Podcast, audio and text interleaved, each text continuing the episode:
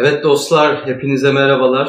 2 haftalık bir aranın ardından sizlerle birlikteyim. Hollanda'ya geri taşınma sürecim sebebiyle bir ara verdik. Ama bugün umarım çok güzel bir yayın olacak. Kemal bizimle. Kemal'e teşekkür etmek istiyorum başlamadan önce. Çünkü kendisi hasta aslında. Rahatsız biraz ama kırmadı sağ olsun. Bir yerde siyaset konuşulacaksa ben ne yapıp edip orada olurum dedi.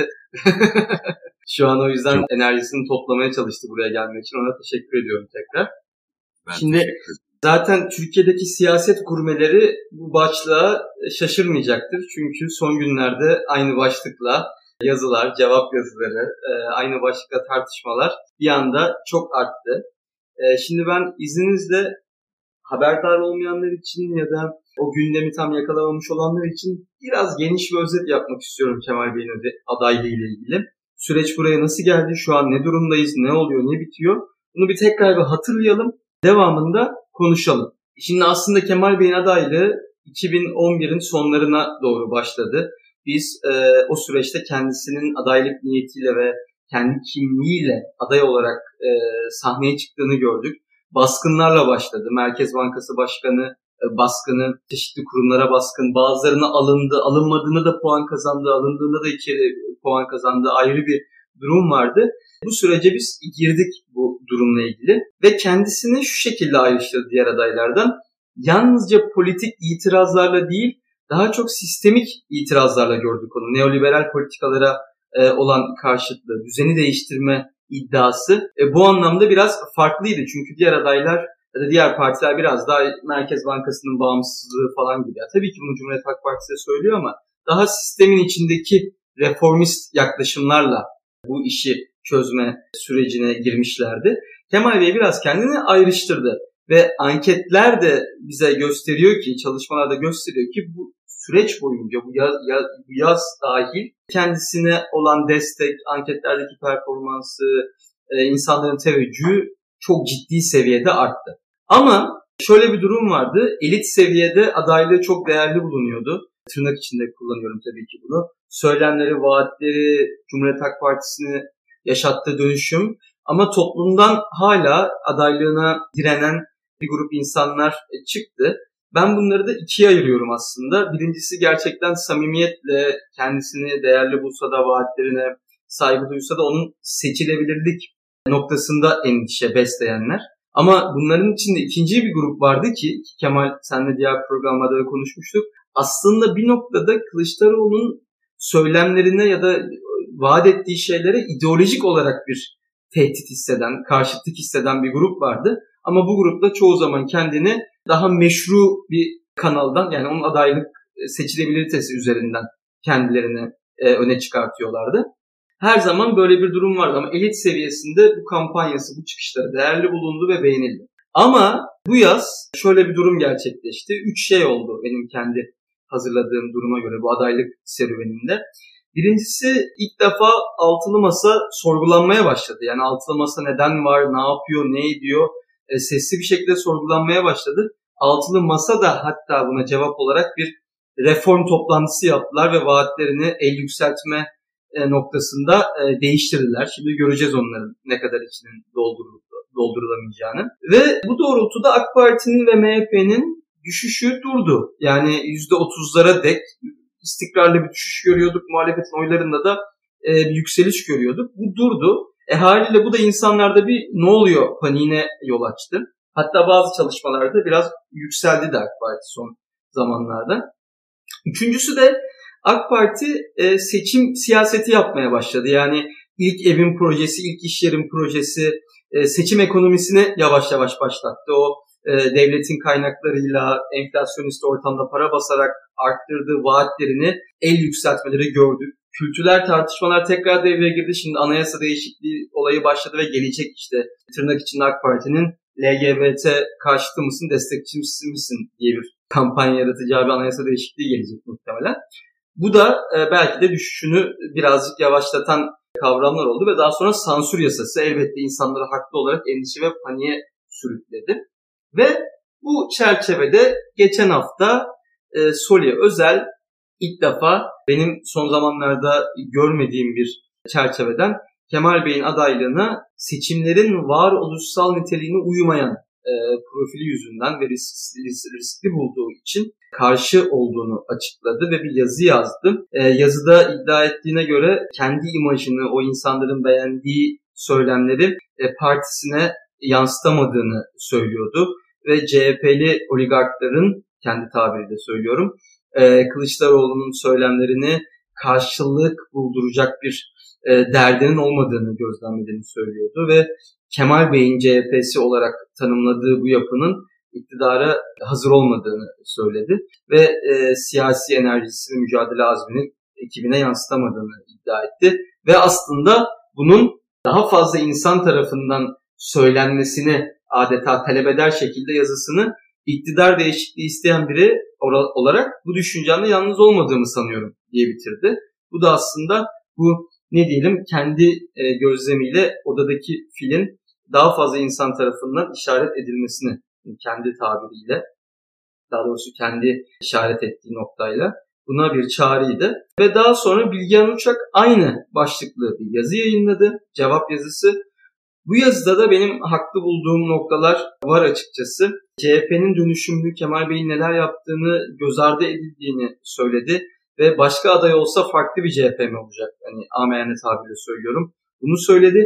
Neticede Kemal Bey'in yarattığı altılı masa ve benzeri süreçlerden ötürü bir heyet adayı olacağını, kendi başına aday olmayacağını, bunu da Kemal Bey'in bu bahsedilen onunla ilgili bireysel eleştirilerin boşa düşürdüğünü söyledi.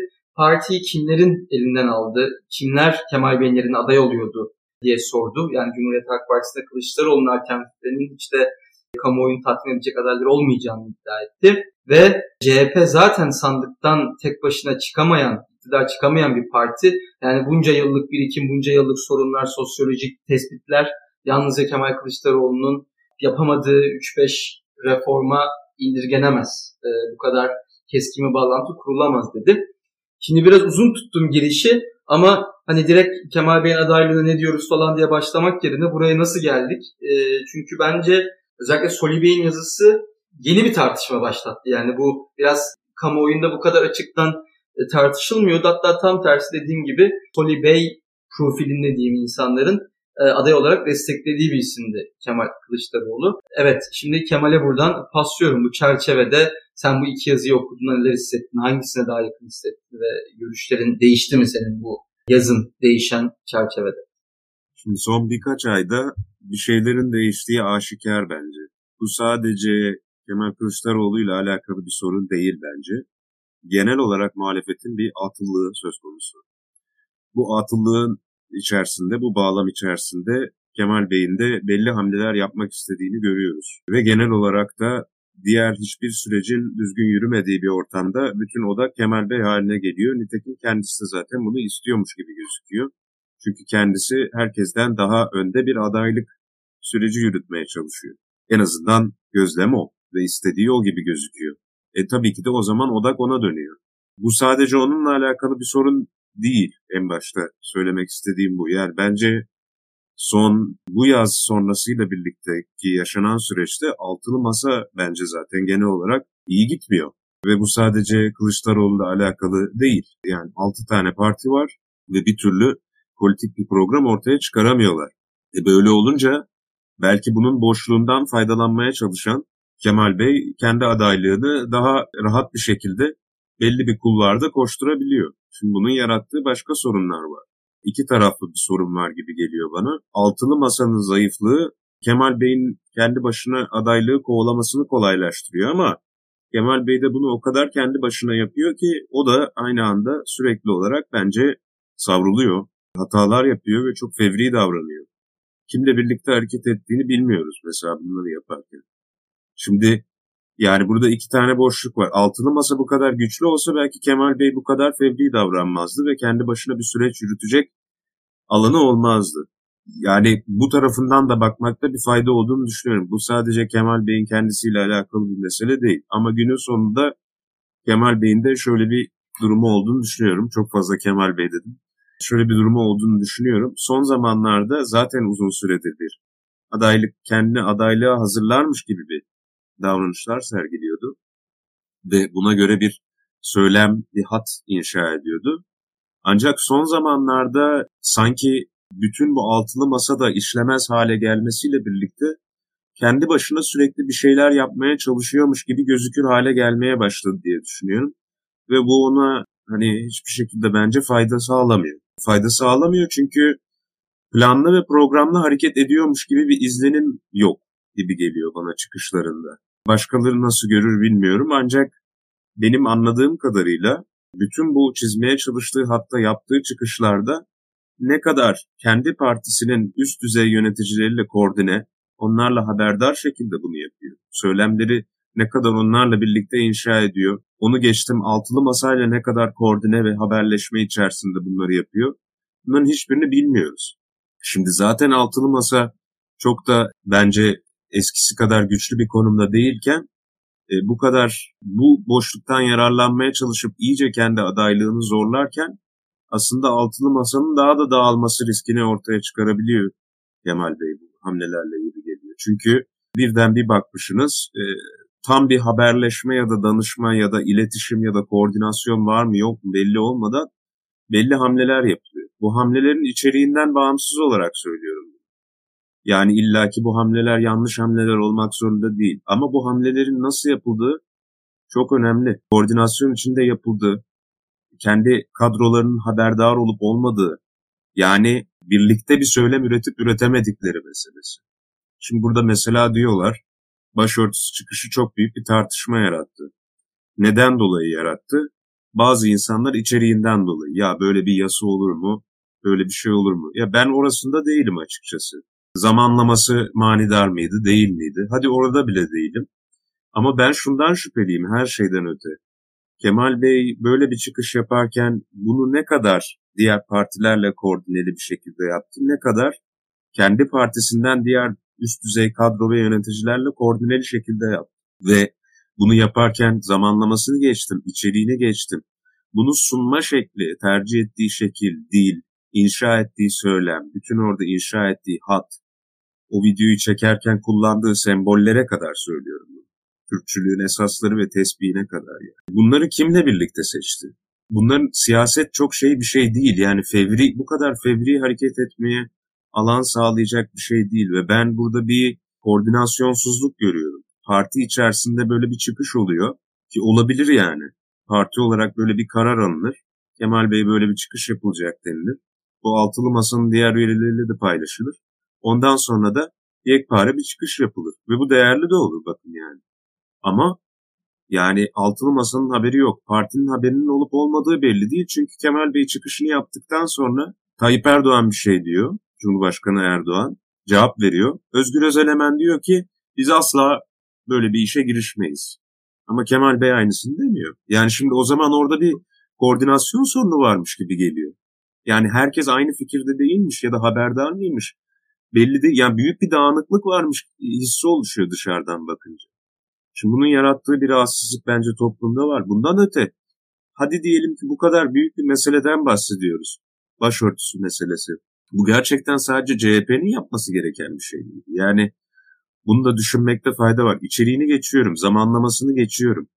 Bütün muhalefetin birlikte hareket edebileceği kritik bir konu olmak yerine bu kadar fevri bir çıkışla bunu cevaplamaya çalışmak acaba yarardan çok zarar sağlama ihtimaline sahip değil mi? Hani bu kararlar ne kadar hızlı veriliyor, ne kadar kişiye danışarak veriliyor ve bu söylemler ve hat nasıl inşa ediliyor? Benim en büyük son dönemde yani özellikle Kemal Bey'in adaylığında oradaki yürütülen süreçte en dikkatimi çeken şey bu oldu. Yani çok küçük bir zümre tarafından yürütülen bir süreç varmış gibi geliyor. Hani kendi partisiyle bile ne kadar bağımlı ondan bile emin olamıyorum artık açıkçası dışarıdan bakınca. Altılı masadan ne kadar koordine halde yapıyor bunu. Ondan da yani zaten hiç emin değilim. Meral Hanım'ın çıkışlarından dolayı. Şimdi bunların hepsi dengeleri bozuyor. Mesele şey değil yani. Kemal Bey'in aday olup olmaması değil sadece. O da ayrı bir tartışma. Tamam okey o da yapılır ama ondan öte nasıl aday olacağı konusunda bile yani aday olacaksa bile böyle olmamalı. Bu ölü doğan bir adaylık olur. Bu kadar bir tarafta yani fevri ve kendi başına hareket edilen bir süreç varmış gibi gözükürken bu yani insanlar bunu hazmedemeyebilirler bu süreci. Ve ben bunu çok doğal görüyorum. Yoksa Kemal Bey'in söylediği, inşa ettiği hat nedir? Ekonomik bir hesaplaşmadan bahsediyor, toplumsal barıştan bahsediyor. İster bunu helalleşme değil, ister başka bir şey değil. Bunlar özünde içerik olarak kötü şeyler değiller yani. Mesele bu değil.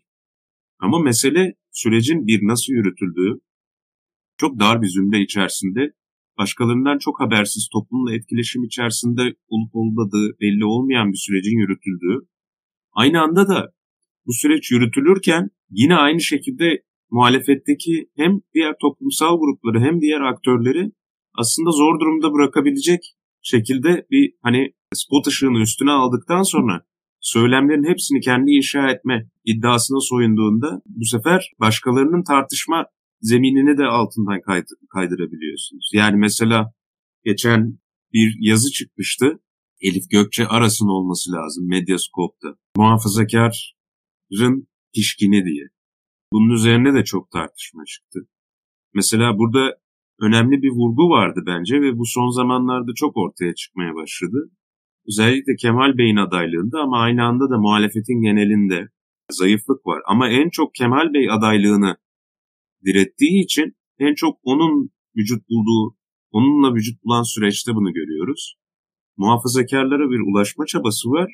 Ancak bu ulaşma çabasında da söylemlerin inşası kimler tarafından yapılıyor, nerede yapılıyor, bu ne kadar stratejik, ne kadar temkinli şekilde yapılıyor, bunların sonuçları nedir?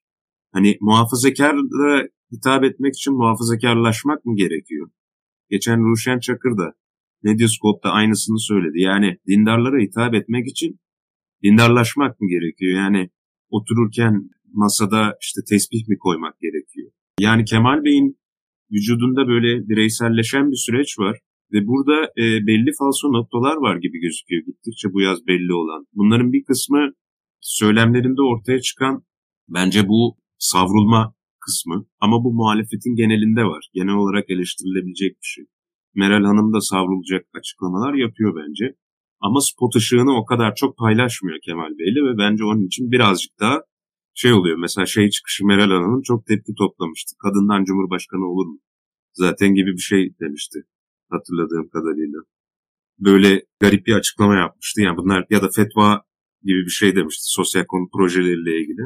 Yani şimdi burada garip bir durum var. Şimdi Kemal Bey de benzer bir süreci yürütüyor gibi gözüküyor ve burada kendi kesimlerini hele çok dar bir zümre içerisinden bu süreci yürütürken söylemleri ve hattı inşa ederken muhafazakarlara da ulaşacağım diye kendi kesimini bir arada tutabilecek söylemsel bütünlüğü sağlayamıyor. Hem de diğer gruplarla koordine halde olmadığı için onlardan da pek destek alamıyor. İyice yalnız kalıyor. Bu sefer yani bütün oklar ona çevriliyor. Ama yani kendisi de birazcık buna sebep oluyormuş gibi geliyor. Kimseden yardım ve destek almıyor. Yalnız başına yürütmeyi seçiyor bunu. Yanına aldığı kişilerin kim olduğu yani anladığım kadarıyla dar bir danışman kadrosuyla genel olarak bu süreci yürütüyor. Kendisi bunu tercih ediyor. Sonuçlarını da kendisi yaşıyor gibi gözüküyor. Bu mesele dediğim gibi yani bu yaz boyunca iyice bence aşikar hale gelmiş durumda. Bu meselesinde de benzer bir durum var. Yani çok da uzatmayayım ama çok konuştum belki.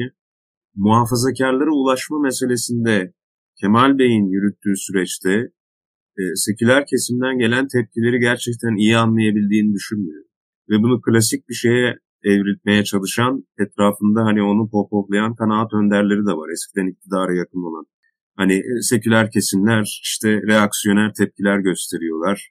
Hayır yani hangi çağda yaşadığımızı, bu kesimlerin nasıl bir gerçeklik içinde yaşadığını, bu anlatıların artık o bayat haline geldiğini, eskisi gibi bir Türkiye hikayesinde içinde yaşamadığımızı anlamakta güçlük çeken bir grubun etkisi altındaymış gibi geliyor Kemal Bey'in söylemleri. Ve ben geri dönüp baktığımda sanki 2000'lerin Türkiye'sinin hikayesini yeniden yaşamak zorunda bırakılıyormuşuz gibi geliyor söylemleriyle. Ama bugün Türkiye'de yani hikaye bununla hiç benzer bir yerde değil. Şimdi bunu söyleyince insanlar diyor, başörtüsüyle ilgili sorunların bittiğini söylüyorlar. Bu bir ön yargıdır. Hayır ben başörtüsüyle ilgili sorunların bittiğini düşünmüyorum mesela. Ama bunu dinlemek de istemiyor gibi gözüküyor insanlar.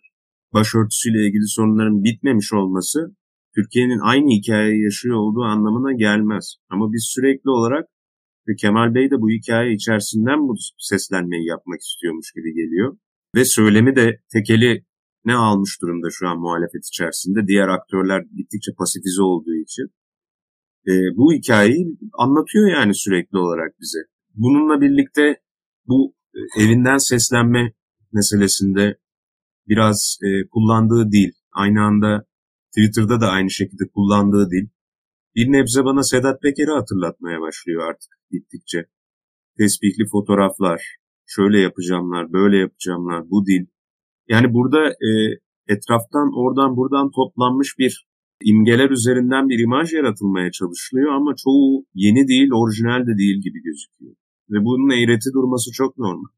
Bugün Cumhuriyet'in 2. yüzyılına girerken Cumhuriyet Halk Partisi'nden ya da muhalefetin ana muhalefet liderinden beklediğimiz şey ne Sedat Peker'e benzer bir imaj yaratmaya çalışmak, özel videolarıyla, odasından bize uzanarak tespihleriyle, Türkçülüğün Esasları kitabını göstererek.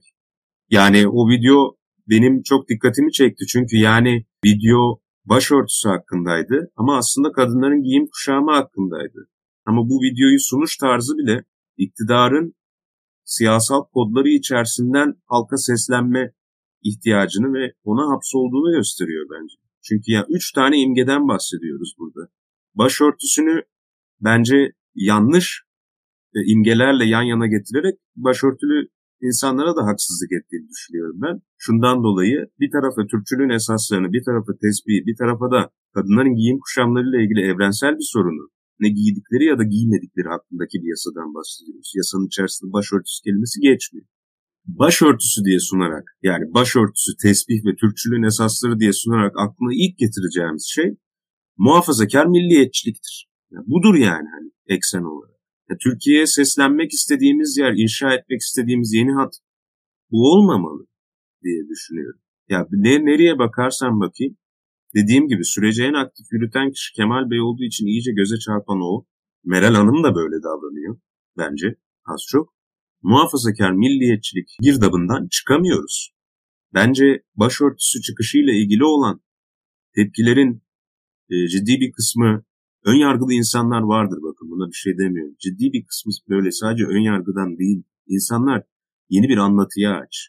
Ne bugünün muhafazakar milliyetçiliği üzerinden bir siyaset dili duymak istiyorlar ve onun için zaten işçi cinayetlerinde, maden şehidi dendiğinde artık Gökçe'nin bile tepki gösterdiği bir noktaya gidiyor süreç. Amasra'da yaşananlardan sonra. Ne de geçmişin böyle 2000'ler Türkiye'sinin işte tek taraflı tarih anlatısı, AKP'nin dayattığı popülist tarih anlatısı üzerinden tek taraflı bir günah çıkarma sürecine helalleşme olarak sapma arzusunun çok olduğunu düşünmüyorum muhalefette ki bence bu da çok haksız bir şey değil.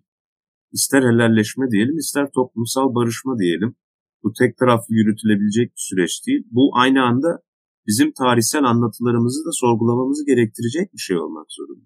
Yani yeni bir Türkiye'yi inşa ederken eski Türkiye'nin AKP anlatısı üzerinden buna cevap vermeye çalıştığınız sürece sürekli olarak aynı Türkiye'yi yeniden yaratıyor olacaksınız.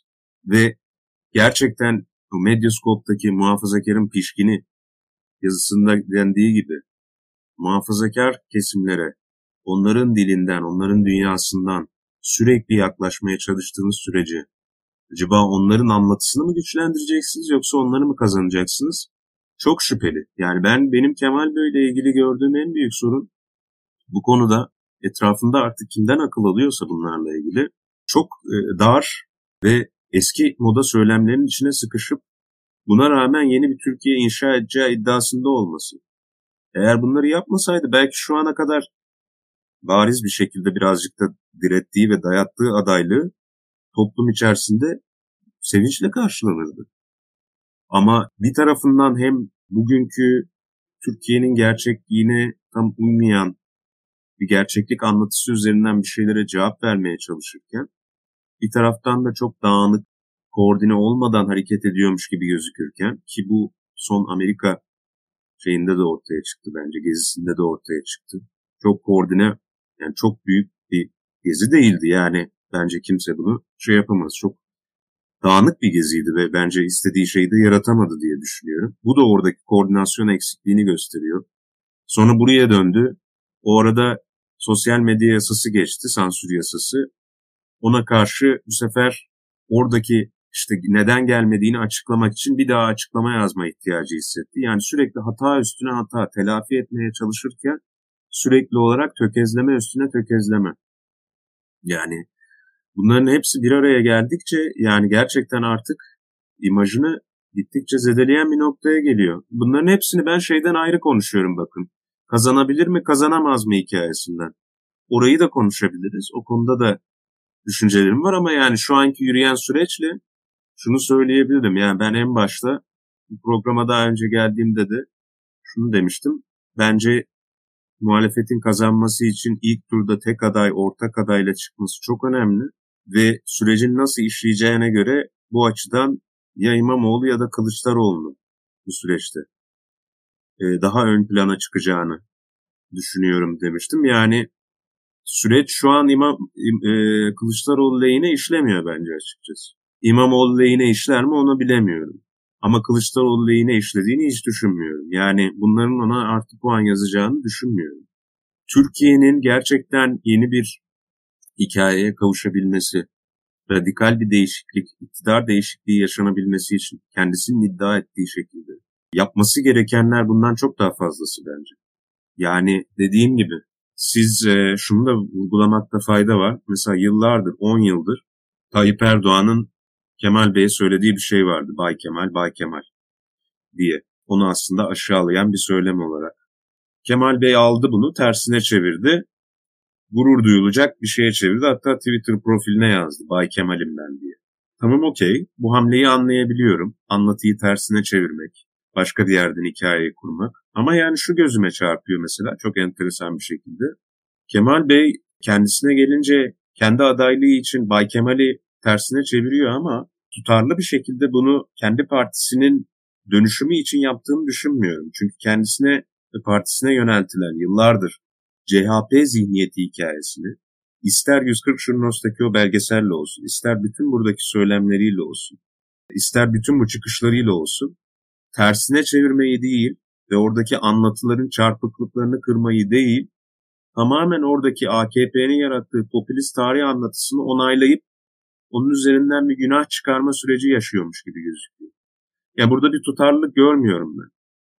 Bir tarafından kendi ismini daha kendisi için daha çok faydalı olduğu için Bay Kemal tabirini tersine çevirip karizmatik bir şeye dönüştürüyor. Ama aynı anda da kendisi için daha faydalı olacağını düşündüğü için belki de CHP zihniyeti denen şeyi ciddi bir kısmı da 2000'lerde aslında AKP medyası tarafından Fethullahçılarla birlikte, bunu da söylemekte fayda var, kurgulanmış bir anlatının neredeyse hepsini onaylama peşinde koşuyormuş gibi bir hali var. Ben demiyorum ki CHP'nin tarihsel olarak yaptığı hatalar yoktur. 2000'lerde aldığı tavır da bellidir. Ama yani bütün bu anlatının ne kadar çarpık olduğu, yüzyıllık bir Türkiye tarihi içinde, yani oturup bir objektif, nesnel bir değerlendirme yaptığımızda, yani çok kolay bir şekilde ortaya çıkacaktır.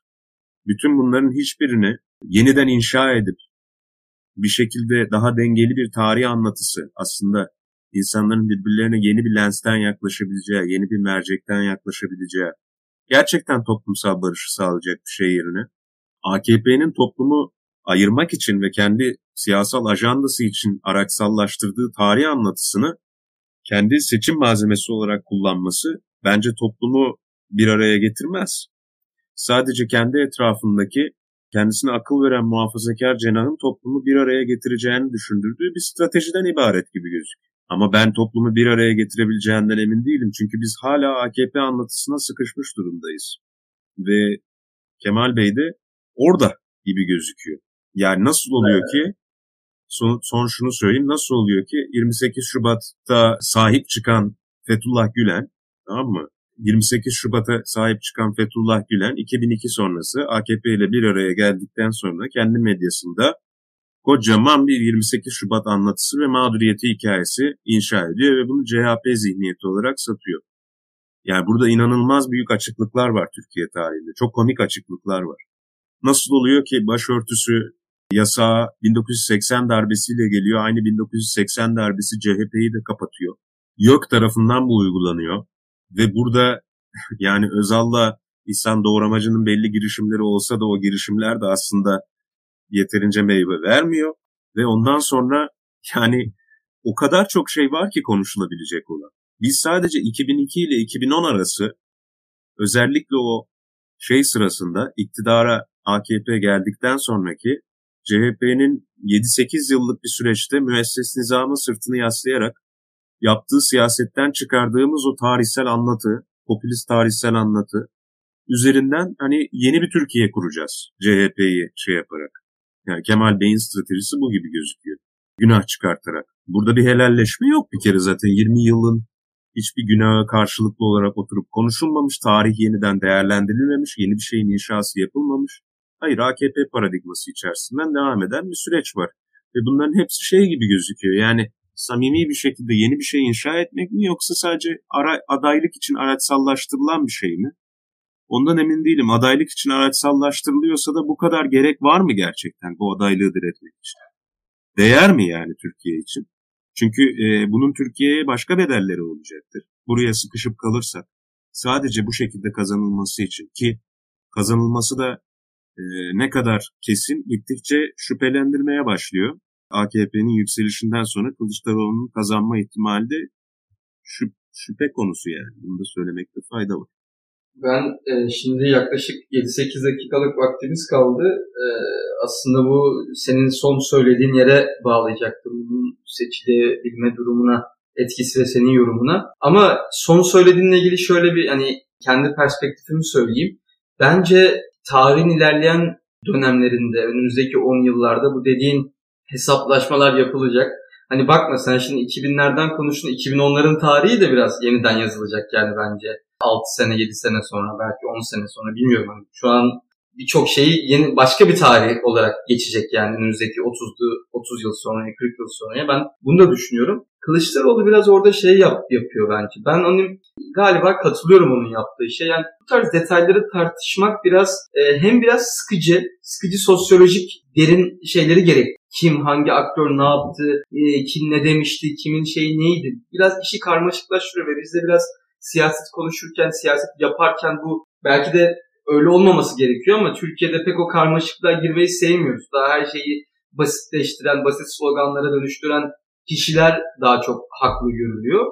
İkincisi de belki de Tayyip Erdoğan hala siyaset sahnesindeyken katılırsınız, katılmazsınız. Bunu böyle bir ne diyelim onları mesele etmeden, onları politize hale getirmeden oradaki yaşananlara işte helalleşme bunun çok bir yöntemi. Çünkü yaptığınız zaman o dönemle ilgili bagajı atmış oluyorsunuz. Tartışmıyorsunuz. Çünkü tartıştığınızda belki anlaşamayacaksınız. Belki bir takım 10 yıl öncesinden, 15 yıl öncesinden haklı veya haksız algı üzerine ya da gerçek beslenen bir takım refleksleri belki canlandıracaksınız. Bilmiyorum.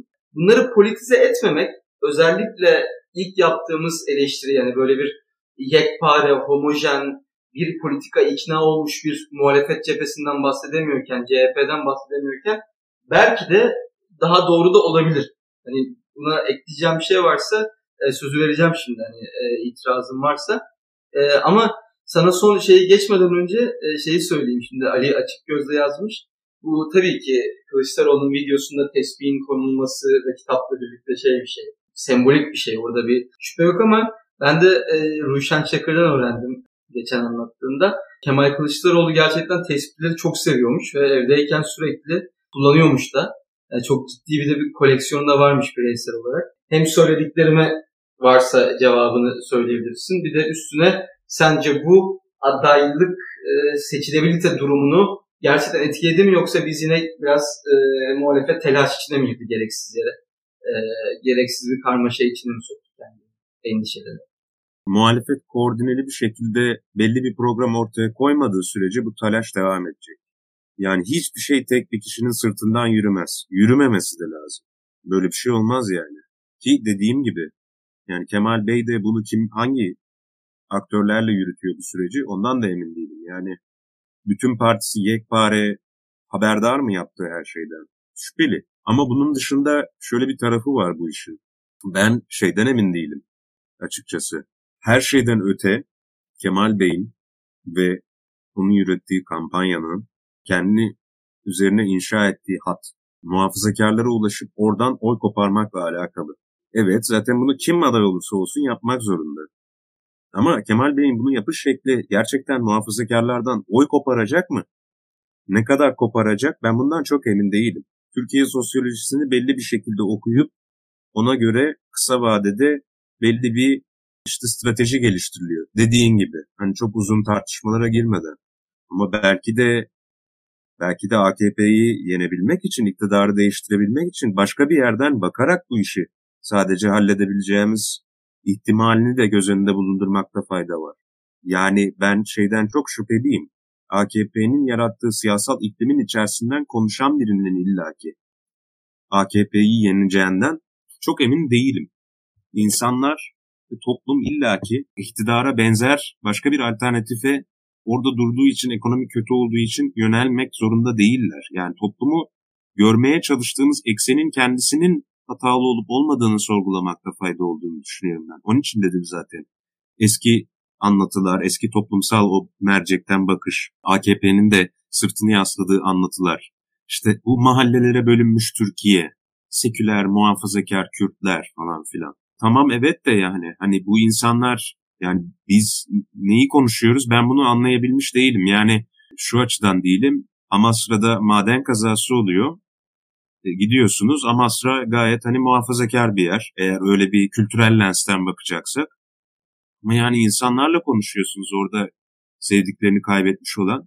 Bu bir işçi cinayetidir diyor. Yani bu hangi gerçekliği yaşıyor bu insan?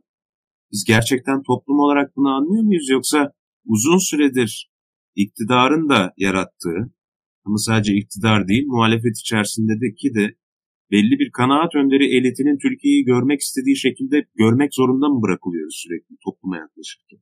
Ve bu bizim neyimize mal oluyor? Yani Erdoğan'a bakacaksak, Erdoğan zaten toplumu böyle kimliklere bölerek Türkiye'yi yöneten bir lider. Böl ve yönet yapıyor sürekli olarak, parçalıyor. Ve gerekli grupları bir araya getiriyor. 50+1'i bulmak için. Benim dediğim bu birazcık. Ama bunun dışında yani dediğim gibi belki de bu ezberi olan anlatı yerine insanın Ruşen Bey'in dediği gibi, Ruşen Çakır'ın dediği gibi dindara karşı daha dindar olmak yerine bu dindarların da haklarını, seküler kesimlerin de haklarını, hepsinin haklarını koruyabileceğiniz yeni bir dil, eşit yurttaşlık, temel hak ve hürriyetler üzerine yani sizin şey yapmanız gerekmiyor yani. Hani Said'in Nursi'yi falan övmeniz gerekmiyor yani bunu yapmanız için. Bunu kimse beklemiyor zaten sizden bence. Yani bu oldu diye kimse gelip sizi şey yapmayacak. Yani sizin tabanınız sizden irkilecek. Karşı tarafta da sadece Said Nursi'yi övdünüz diye tamam şimdi muhafazakarların oyları CHP'ye akacak. Yok ki böyle bir şey. Yani böyle bir şeyin gerçekliğine inananların ben çok basit baktığını düşünüyorum hikayeye. Yani bunların hiçbirine gerek yok. Temel hak ve hürriyetler demokratik bir ülkede, hem de laik bir ülkede, bunu da söylemekten çekinmemek lazım. Dindarların bütün haklarını korur. Dini toplulukların da haklarını korur. Dini örgütlenme hakkını da korur. Tamam mı? Yani bunların hiçbiri engel değil ki zaten. Kamuda da korur, özel yaşamda da korur, her türlü korur. Ve bunun hakkında temel hak ve hürriyetleri içeren evrensel ve kapsayıcı bir söylem inşa etmek bu kadar zor olmasa gerek diye düşünüyorum. Neden sürekli AKP'nin yarattığı bir dil üzerinden bir hikaye anlatılmaya çalışılıyor? Gerek var mı? Ben bundan çok şüpheliyim. İşe yarıyor mu? Ondan da çok şüpheliyim açıkçası. Yeni bir şey sunmak, daha orijinal bir şey sunmak ve bununla birlikte de burada dediğim şey şu değil bu arada, onu da söyleyeyim. Ya kimlik önemli değil, ekonomiye odaklanalım falan. Hayır, kimlik de önemli. Ama bunları hangi perspektiften sunup tartıştığın çok önemli. Bence bunu sunabilecek alternatif, bunu konuşabilecek alternatif bir perspektif geliştirmesi gerekiyor muhalefetin. Ve bununla birlikte de tabii ki de çok sağlam bir ekonomik program yürütmesi gerekiyor. Bu ikisini zaten yan yana yürütebildiği sürece bence şansı hala var. Ama ben Kemal Bey'in yürüttüğü sürecin bu şansı zayıflattığını düşünüyorum şu anda açıkçası. Biz sonuçta burada, son söyleyeceğim de bu olsun. Biz dışarıdan izliyoruz bu süreci. Günün sonunda biz belirlemeyeceğiz bu adayları. Bir noktaya kadar uyarılarımızı yapabiliriz ve adaylık süreci işledikten sonra da, ki bu da aslında Türkiye'nin başka bir ayıbını ortaya koyar. Türkiye'de siyaset çok elit düzeyde işliyor. ve siyasi olarak da çok bir alternatifiniz yok. Hepi topu şurada 3 tane adaydan bahsediyoruz. Bu kendi başına zaten büyük bir sıkıntı. 3 tane aday, 3 tane erkeğe sıkışmış durumda Türkiye. Ya böyle bir şey olabilir mi diye düşünüyor insan. Yani bunun kendisi zaten aslında ne kadar, hani muhalefet okey kazanmaya yakın olabilir ama ucu ucuna kazanmaya yakın, ne kadar alternatifsiz olduğunu, ne kadar çaresiz olduğunuzu da gösteriyor. Yani hani Kemal Bey'in adaylığını tartışırken ben burada zayıf düştüğü noktaları söylüyorum. Ama şunu da söylüyorum, yani hepi topu 3 tane aday var zaten. Hani böyle 1000 tane aday arasından bir tanesini zorla şey yapıyormuşuz gibi değil. Ama bunun dışında yani ben açıkçası ortak bir aday ortaya çıkacaksa dediğim gibi yani buradaki tek sağlıklı alternatifin 3. Emek ve Özgürlük İttifakı'nın da desteğini rahatça alabilecek kişinin ve kampanya sürecinde de daha önce ulusal siyasette kendisinden söz ettirmiş ve aslında konuşmaktan çekinmeyen kişi olarak İmamoğlu olabileceğini düşünüyorum. Ama o süreç nasıl işler? Onu bilemiyorum yani bu saatten sonra gerçekten Yavaş ya da İmamoğlu'nun aday olabileceği bir ihtimaller silsilesi elimizde kaldı mı ondan bile emin değilim. Biz sadece dışarıdan izliyoruz. Ve ben şunu hatırlatmakta fayda var yani bence herkes hatırlatmalı. Adayı belirleyemeyeceğiz ama toplumu dinlemezse muhalefet belki de adaylık süreci sırasında çok güzel geçecek her şey ama aday ölü de olacak yani böyle giderse. Heyecan yaratmıyor. Kendi tabanını bir arada tutamıyor. Çok bariz yani. Bu heyecanı yaratabilmesi lazım. Yoksa isterse kampanya çok güzel, çok doğru olsun. Önemli değil. Oraya başlarken ki sürecin nasıl başladığı çok önemli ve böyle giderse ve Yavaş ve İmamoğlu da olmayacaksa ki bence bilmiyorum ama yani sadece şu aşamada bütün adayların potansiyel olarak reddedildiği bir noktada olmamalıyız gibi geliyor hala. Bence hala düşünmeye yer olduğunu düşünüyorum. Kemal Bey ile birlikte yürüyecek bu süreçte dediğim gibi bu şekilde devam ederse ölü doğma riski çok yüksek adaylığın ve bunun getireceği bagaj bir kampanya süreciyle aşılamayabilir.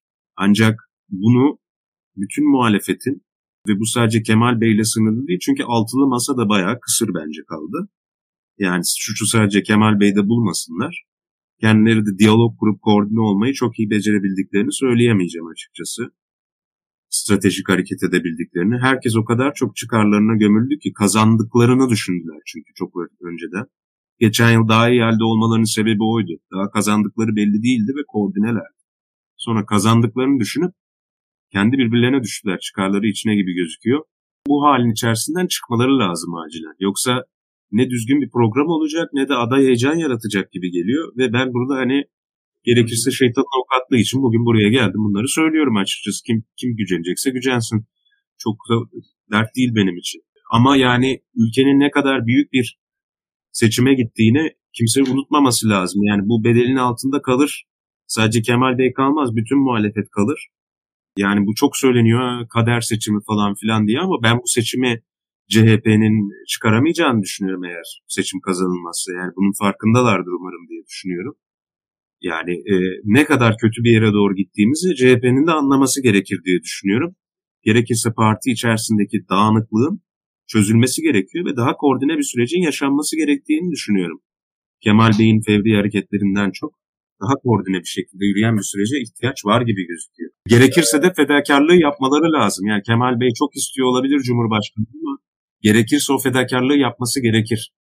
Emin olun kaybedersek tarihe adını altın harflerle yazdıracağım hırsıyla girdiği bir şeyin Türkiye tarihinin en unutulmaz derecede kötü performansını sergileyen figürü olarak da adını yazdırabilir. Çok büyük bir risk diye düşünüyorum. Teşekkür ediyorum Kemal. Maalesef zamanımızın sonuna geldik. Normalde herhalde ne derler bıraksalar bizi konuşurduk ama şayet yayını beğendiyseniz lütfen beğenmeyi, paylaşmayı, yorum yapmayı, görüşlerinizi belirtmeyi unutmayın. Bugün son günlerde giderek artan ve yeni başlayan diyebiliriz Kemal Bey'in adaylığının, Kemal Kılıçdaroğlu'nun adaylığının olası sonuçlarına yönelik bir program yaptık Kemal'le birlikte. Kemal de sağ olsun hasta kırmadı geldi burada. Yorumlarıyla bize katkı verdi. Eminim seçim sürecinde daha birçok programda bir arada olacağız. O yüzden aslında teknik olarak veda etmiyorum sana. Yalnızca şimdilik iyi akşamlar diliyorum. Sizlere de Dinlediğiniz, yorum yaptığınız için ve bizlerle olduğunuz için teşekkürler. Haftaya yine aynı günde, aynı saatte, müşahitte görüşmek üzere diyelim.